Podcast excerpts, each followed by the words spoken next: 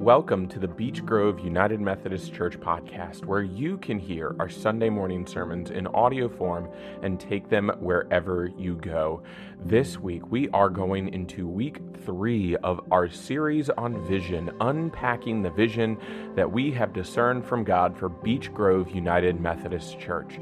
This week, we talk about the second part of our vision, the idea of strengthening our community and what that entails, reading a story from Acts 6. A reminder that our services are available in their entirety on our YouTube channel, which is linked in the podcast notes. We would love it if you would subscribe to the podcast so that new sermons come into your feed as soon as they are available. You can subscribe using your favorite podcast app, and if you're feeling really generous and would love to re- leave us a rating and review, that would be awesome.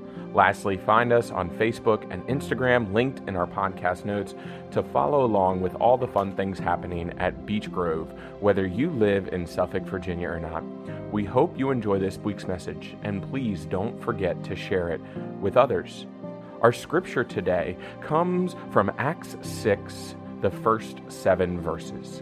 Now, during those days, when the disciples were increasing in number, the Hellenists complained against the Hebrews because their widows were being neglected in the daily distribution of food. And the twelve called together the whole community of the disciples and said, It is not right that we should neglect the word of God in order to wait on tables. Therefore, friends, select from among yourselves seven men of good standing, full of spirit and of wisdom whom we may appoint to this task. While we, for our part, will devote ourselves to prayer and to serving the word. What they said pleased the whole community, and they chose Stephen, a man full of faith and the Holy Spirit, together with Philip, Prochorus, Nicanor, Timon, Parmenas, and Nicholas, a proselyte of Antioch. They had these men stand before the apostles, who prayed and laid hands on them the word of God continued to spread. The number of the disciples increased greatly in Jerusalem, and a great many priests became obedient to the faith. This is the word of God for us, the people of God. Thanks be to God. Let us pray. Holy and gracious God, may the words of my mouth and the meditations of each one of our hearts be holy and pleasing to you that through your word for us this day, we would not only grow closer to you, but Lord, that we would begin, that we would continue to see this community through the eyes of your vision that you have for us. In your son's name we pray. Amen. So I invite you to take out that insert that you have in your bulletin that has some notes on it today. Merry Christmas to the Boy Scouts. There's like an inch of white space on there for you.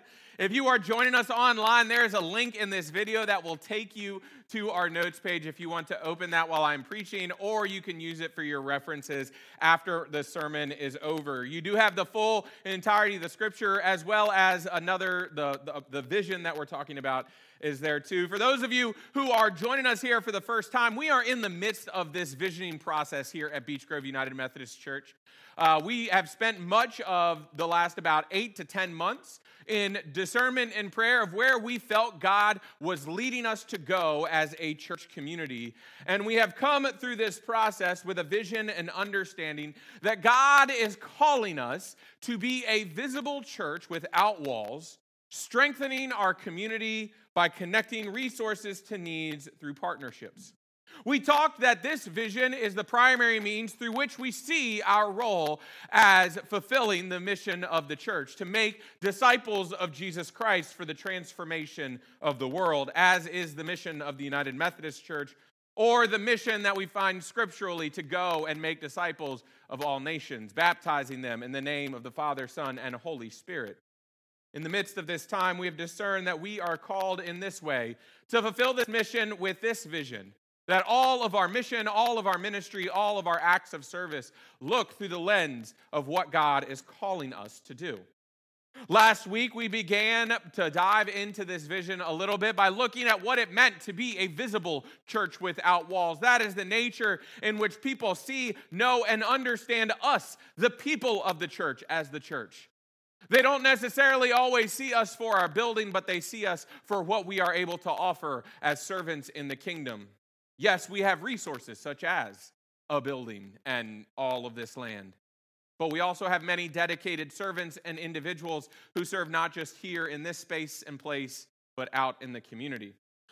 and so now we move on in our vision to begin not look and to not just look at being a visible church without walls but also to be a to be a strengthening nature of community you know we've heard for a long while now that the church is in the midst of a changing tide right it's it's not just the pandemic that has brought this on this has been something that has been going on for a while now you know, we never like to think of the church being dictated by society. We, we often want to say, no, the church should dictate where society goes. But I know it might pain you to hear this. Sometimes we have to listen to the cries of society, to the cries of community, to know the direction in which we are called to serve, love, and give. Because it is God's primary calling for us to live in and serve the community and society we live in. Now, I want to say that I think there's a clear distinction that we do not participate in the evils of this world. The nature of this relationship with society should be driven by the doing, by the good that God calls us to be. But we are reminded that God's grace, it's, it's not a singular moment. It's not a singularly rooted ideal that only happens in one way, in one instance, in one place. No, God's grace is not black and white. It is not present one second and gone the next. God's grace is ever abiding, especially when we feel undeserving or inadequate, and especially in communities that are filled with pain and suffering. We recognize that God's grace is multifaceted. There's so much that goes into it. And we, even disciples of Christ and thereby of God, do not hold the power to dictate how it is experienced or where it's experienced. And so that societal shift that is happening that we began discussing even last week is the recognition that unfortunately gone, gone are the days where the church is often the center of societal life church, and even church buildings. You see, sociologist and author Ray Oldenburg really pioneered this understanding of, of places and spaces. And in his analysis, he names that there are places in our society. He names them as first, second, and third places. He got really creative with these names, folks. First places are your home, it's the place that you live, it's your family. Second places are your work, the place that you spend probably the most and majority of your time. But for Oldenburg, identifying first and second places went so far as to help to create the narrative of third places and third spaces, in which Oldenburg called these the anchor of community life. Right? We have our home, we have the place we live, the place that we pay so much money to live. I don't like why. I mean, they're so expensive. Can we maybe make them less expensive? Yes. I like that. I like that. Who said, yeah, we should make them less expensive. Right? We have work because we need to pay for that house in some way, shape, or form, right? Sometimes our work, you know, especially if you're retired, may actually be your home. But Oldenburg said that these third spaces, they were the anchor of community life. These are the spaces in which we experience everything that community has. Right? It's not our family, it's not our coworkers. These are our friends. These are the people we spend time with. These are the people we hang out and fellowship with. And I will add on to Oldenburg that I think we are caught in this idea that churches have to be the center of these third spaces. You see, for so long, churches were, the buildings themselves were the third space. Why? Because the center of the community was the church. Everything happened in a church your town council meetings, your celebration gatherings, birthdays, weddings, birth, like birth celebrations. Everything happened here. They were the strongest, most well architected buildings in the area. They were reputable. People knew where the center of the community was.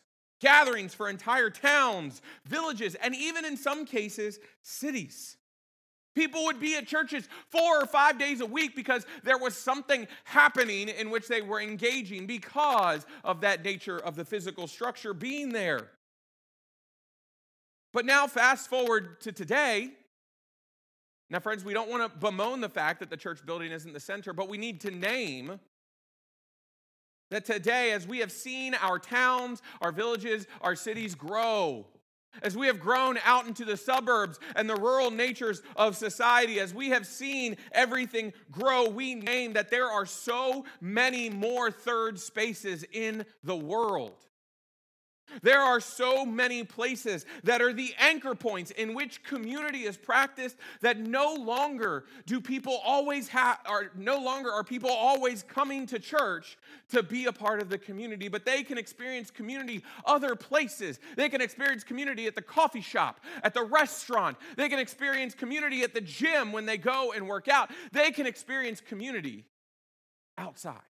And not, not that they couldn't do that before but to gather together and to practice community.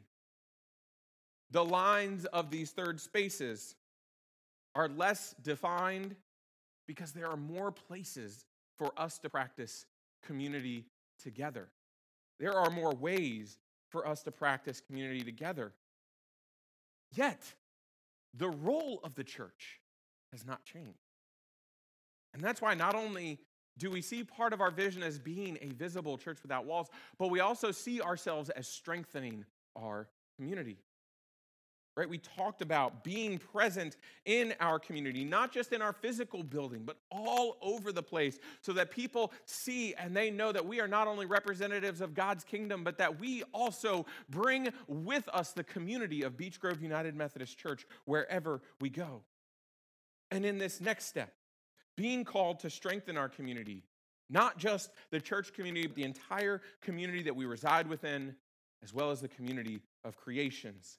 And especially as we look and see this greater transition in these third spaces, not only like not happening in the church and in church buildings, but also becoming less physical in general as we begin to identify not just physical third places, but even digital and virtual ones as well. Now more than ever, can the church be engaged in strengthening the community without putting its own qualifications on it? Right? We extend this conversation of visibility as a church into this role in which we exist. We recognize that we can strengthen this church through all of these types of third places. But here's what it requires it requires us to know our community, right? We talk about this vision building upon itself because when we are visible out in the community, we are able to interact with people that we would not often interact with here in this church building, here in this place, here in this space. We would not often interact with the people even here in Driver, but when we get out and we know our community, we know the needs. Which is why I love this passage of scripture when it talks about strengthening our community. Because here in Acts 6, we have this very exact thing happening right we recognize that when we work together we that we can offer so much more when we work together and when we reach out to help in these third spaces, in these places of community all over the place, we are not just being a visible church, but we are strengthening our community through those connections. Right? Strengthening our community happens on so many levels, but we have to be willing to be a part of it. And it involves strengthening both the physical and the human infrastructure. Right in here, I will name, we as churches, we, we knocked it out of the ballpark on the physical, right? I mean, look at this building. It's a nice building, right? It's a roof over the head. Sometimes it's a headache for Joe, but, but, but, but we give him enough work to keep him busy. But it's a nice building. We did the job of physical infrastructure. But sometimes I think where the church forgot to be involved is in the human infrastructure. Right? We did a really good job of, of oftentimes building really nice buildings for people to come to. But we forgot to also build the right disciples who also go out to let people know that they are always welcome as part of the church, whether they're here or whether they're not. in limiting our third space only to the church or, or even divorcing the way we interact with the third places of our lives, we've impeded the strengthening role the church could play in the community. Right? When we look at the scripture, we've got two groups of people. We've got the Hellenists, these are the Greek speakers in the early church, and we've got the Hebrews, who are the more traditional people from Judah who are a part of the church. And there's a little bit of a spat in this community going back and forth. The, the Hellenists feel like they have been forgotten. The widows and the orphan and the poor in their community have been forgotten because the Hebrews are focusing on themselves. And so, as any community in dispute does, well, hopefully we don't have to do this anytime, but they call in the bishop. Let's, let's, let's not get to that point, friends. Let's, let's try and solve our problems here. But they call in those 12 disciples to come in to help them to find ways to heal these divides. Right? And the disciples, for their part, are saying to them, well, as leaders of the church, this is our role, but what we want to do is we want to empower this community. We hear the concerns and we want to raise up from within you leaders who will go, who will serve, who will lead, who will serve at these tables to these widows. And so find from among you seven to take on this mantle of diaconal care for the community. In fact, this is one of the primary scriptures that we in the United Methodist Church use to identify the order of deacons in our ordination vows. Those who not they don't they don't serve the church in a pastoral role like I do, but they serve as a bridge connecting the church to the community. They serve in matters of justice and mission. And it's from this story that we learn that to strengthen our community means we must know our community both inside and out. The greatest thing that the Hellenists do is they know their community. And it affords them the opportunity to call out when a need is there, the need for the widows, and then it affords them the opportunity that when empowered to go and help, to raise up leaders to go and to serve in these ways. And leaders who will not just have a one time impact, right? Because we see names in this story that we may recognize. We see Stephen, who funny, who not funny, but in the next chapter, ironically, is killed for his faith, preaching and testifying to the word.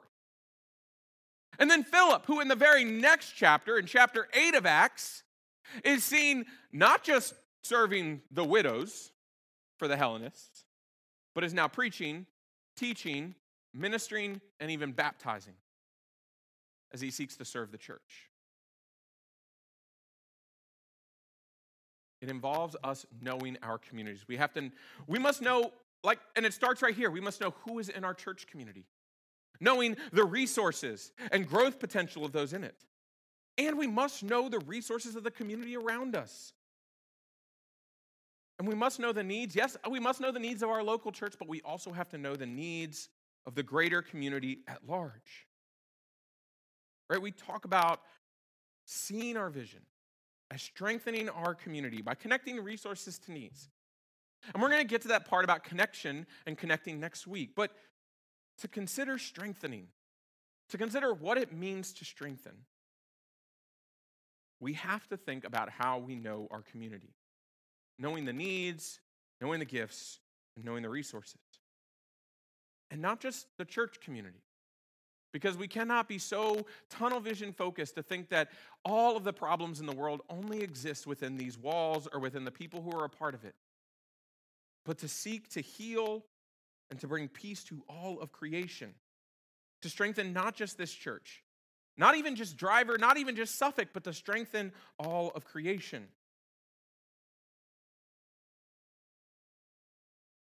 Right? We empower leaders, we notice needs, and we help to strengthen. And we cannot strengthen or even begin to think about it if we don't know. So, what does it mean to know our community? Good question. I'm glad you asked. When church buildings were the central point of communities, it was so easy to see where the need was.